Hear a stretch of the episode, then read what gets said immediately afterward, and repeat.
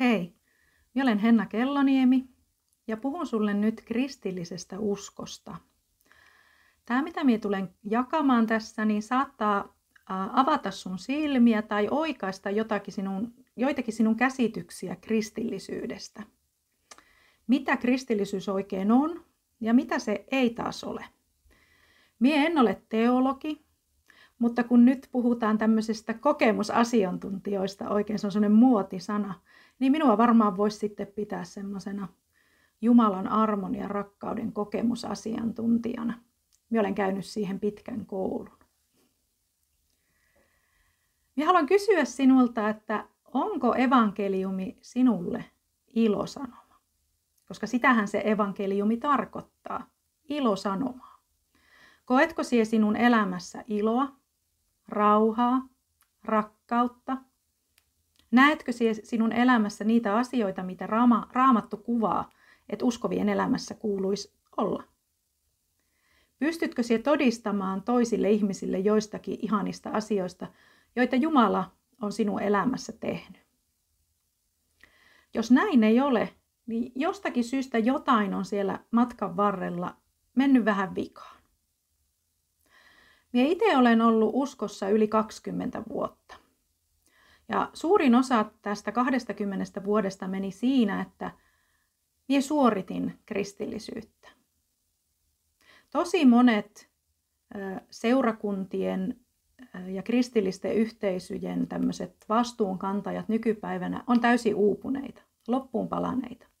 Kristillisyydestä on tullut semmoista paineistettua suorittamista ja aika monessa mm, niin kuin, paikassa mietitään sitä, että miten, miten oikeasti vältetään loppuun palaminen ja miten voi olla niin, että kristillisyys oikeasti on niin kuin näin raskasta. Että miksi ihmiset, seurakuntalaisetkin, väsyy siihen kristillisyyteen. Mutta se, mikä, mistä raamattu on tosi selkeä, kun me lähdetään sitä tutkimaan, on se, että meidän muuttuminen Jeesuksen kaltaisuuteen, se ulottuu ihan kaikkeen meissä. Jos me vaan sallitaan se. Ja jos me mietitään Jeesusta ja me mietitään äh, sit hänen opetuslapsiaan siinä aikana, niin he tuskin olivat loppuun palaneita sanan varsinaisessa merkityksessä, mitä, mitä nykypäivänä ymmärretään. Se, miten Jumala katsoo meitä, omia lapsiaan, heitä, jotka uskoo Jeesuksen Kristukseen, niin hän katsoo kaikkea oman poikansa Jeesuksen täydellisyyden mukaisesti. Ja Jumalan näkökulmasta sinä ja minä, me ollaan jo täydellisiä ja pyhiä. Wow. Mitä tämä tarkoittaa sitten meille? Meidän tulisi nähdä niitä samoja asioita meidän elämässä, mitä Jeesuksen elämässä oli ja mitä hänen opetuslastensa elämässä oli. Me ei kuitenkaan aina vasta uskoon tulleena esimerkiksi tiedä, miten me aloitetaan ja jatketaan sitä meidän kristillistä elämää. Ja sitten voi käydä niin, että ollaan oltu pitkäänkin uskossa, mutta monet hyvää tarkoittavat opetukset ja neuvot on voinut viedä meidät niin kuin vikaan siinä meidän kristillisessä vaelluksessamme. Se yksi juttu, yksi tavallaan sananpaikka on toi Paavalin kirje Efesolaisille, joka mulle itselleni on toiminut aikamoisena niin kuin sydämen avaajana ja ilmestyksen tuojana siihen, että mitä oikea kristityn elämä on. Siellä kerrotaan sellaisista asioista kuin mikä on meidän asema Jeesuksessa, miten meidän kuuluu elää kristittynä ja miten me suhtaudutaan siihen raamatussa mainittuun viholliseen, eli paholaiseen. Ja kristityn uskovan elämään kuuluu myös nämä kolme näkökulmaa, eli mikä on meidän suhde Jumalaan, mikä on meidän suhde toisiin ihmisiin ja mikä on meidän suhde vihollisen voimiin. Ja kun nämä kolme asiaa on oikealla tolalla kristityn elämässä, niin silloin minä voin olla käytössä ja elää semmoista elämää, niin kuin Jumala on mulle tarkoittanut. No mikä sitten on se huikea Jumalan valtakunnan todellisuudessa elämisen salaisuus? Se on niin yksinkertaista, että me ohitetaan se. Kaikki kristityn elämässä alkaa istumisesta, levosta Kristuksessa. Oletteko koskaan ajatellut, mistä kristillinen aika alkoi? Sehän alkoi siitä, kun Kristus teki mitä?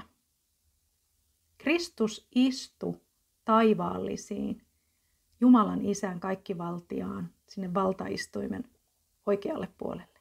Hän istuutui. Myös meidän kristittyjen oikea elämä alkaa silloin, kun me nähdään itsemme istumassa siellä taivaallisissa Jeesuksen kanssa. Sanoohan sanaa, että me ollaan, jotka uskotaan Jeesukseen, niin me ollaan Kristuksessa. Se sanotaan monin tavoin sillä raamatussa, että me, meidät on kätketty Kristukseen. Me, me olemme niin Kristuksessa istutettuja taivaallisiin. Katsotaan vähän sananpaikkoja. Uh, Efesolaiskirje yksi, ensimmäinen luku ja 17 jae. Paavali kirjoittaa täällä Efesolaisille näin.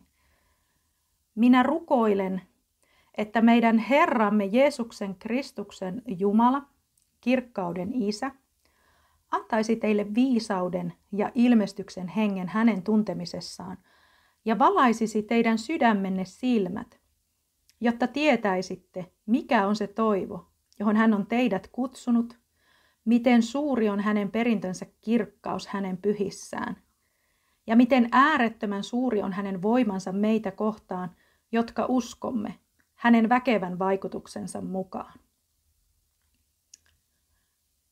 Tällä voimallaan hän vaikutti Kristuksessa herättäessään hänet kuolleista ja asettaessaan hänet istumaan oikealle puolelleen taivaallisissa, ylemmäksi kaikkia hallitusta ja valtaa, voimaa ja herruutta ja jokaista nimeä, joka mainitaan, ei vain tässä maailman ajassa, vaan myös tulevassa.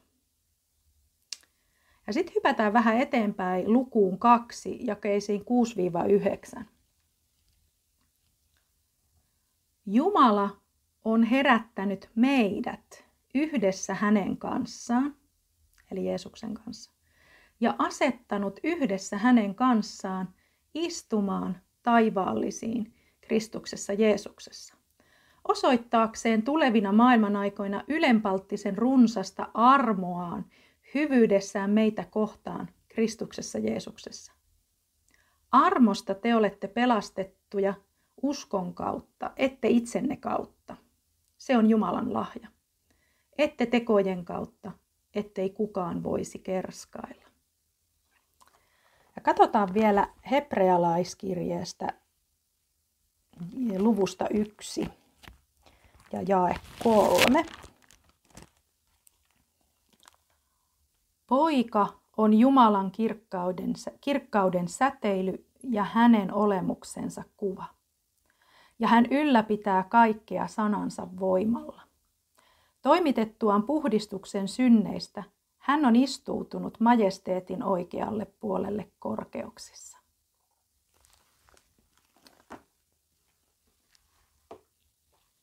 Useimmat kristityt on tehnyt sen saman virheen kuin minä. Eli me on yritetty vaeltaa ennen kuin me on istuttu. Me ollaan sillä kristityn vaelluksella pyrkineet siihen niin kuin lepoon, mikä meille on luvattu.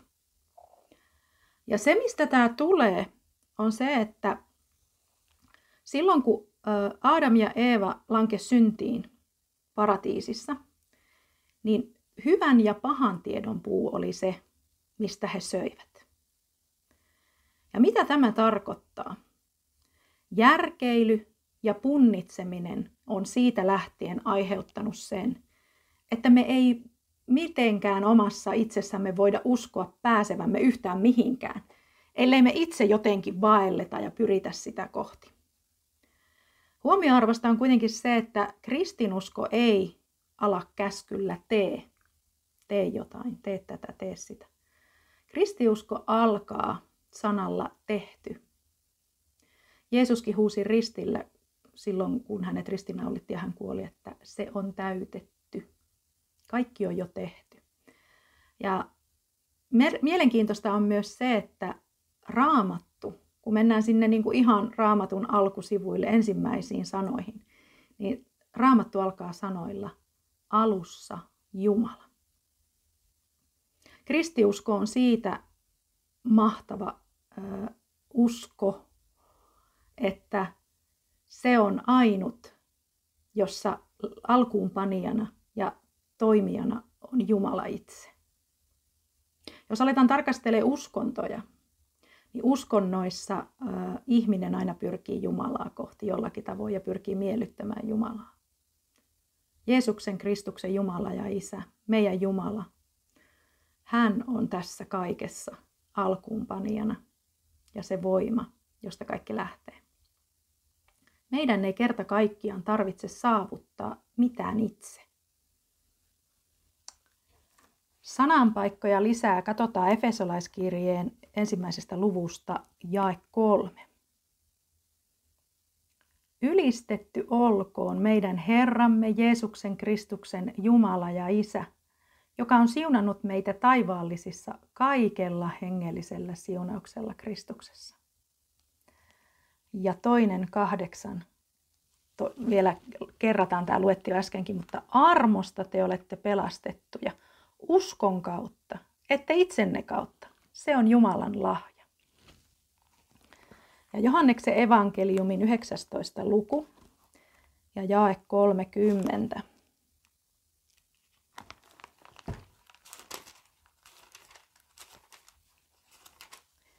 Siellä sanotaan näin.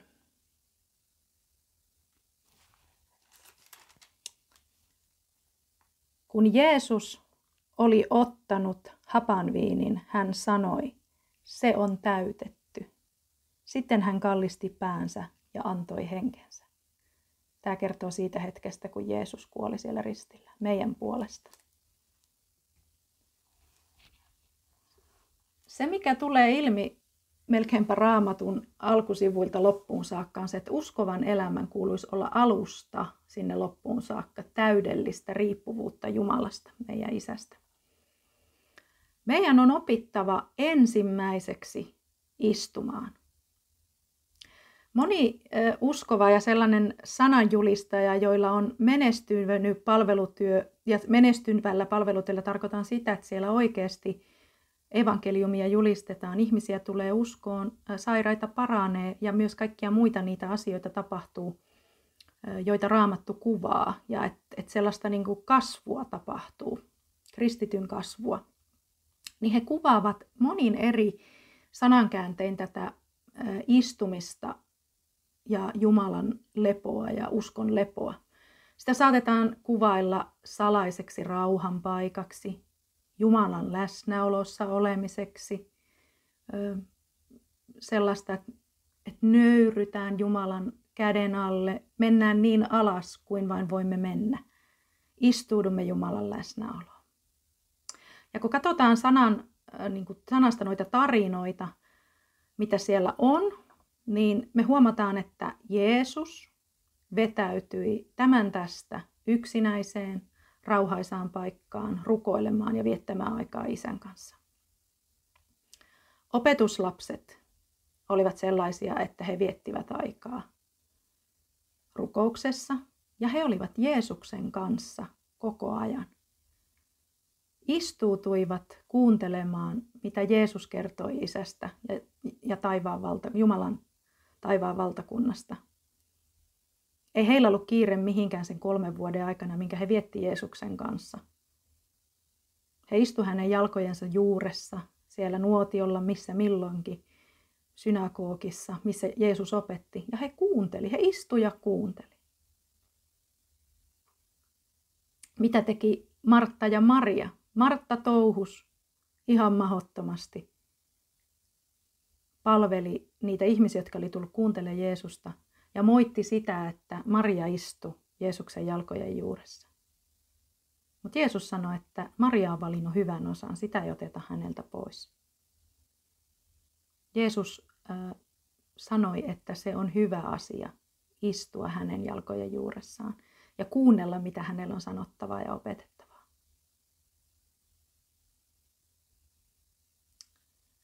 mitä hengellinen istuminen sitten on? Se on sitä, että me lasketaan koko meidän paino Herran varaan. Että me luovutetaan hänelle kaikki vastuu ja me hyväksytään se Jeesuksen täytetty työ, mistä me noita sananpaikkoja tuossa kuultiin. Kaikki on jo valmiina, kaikki on täytetty.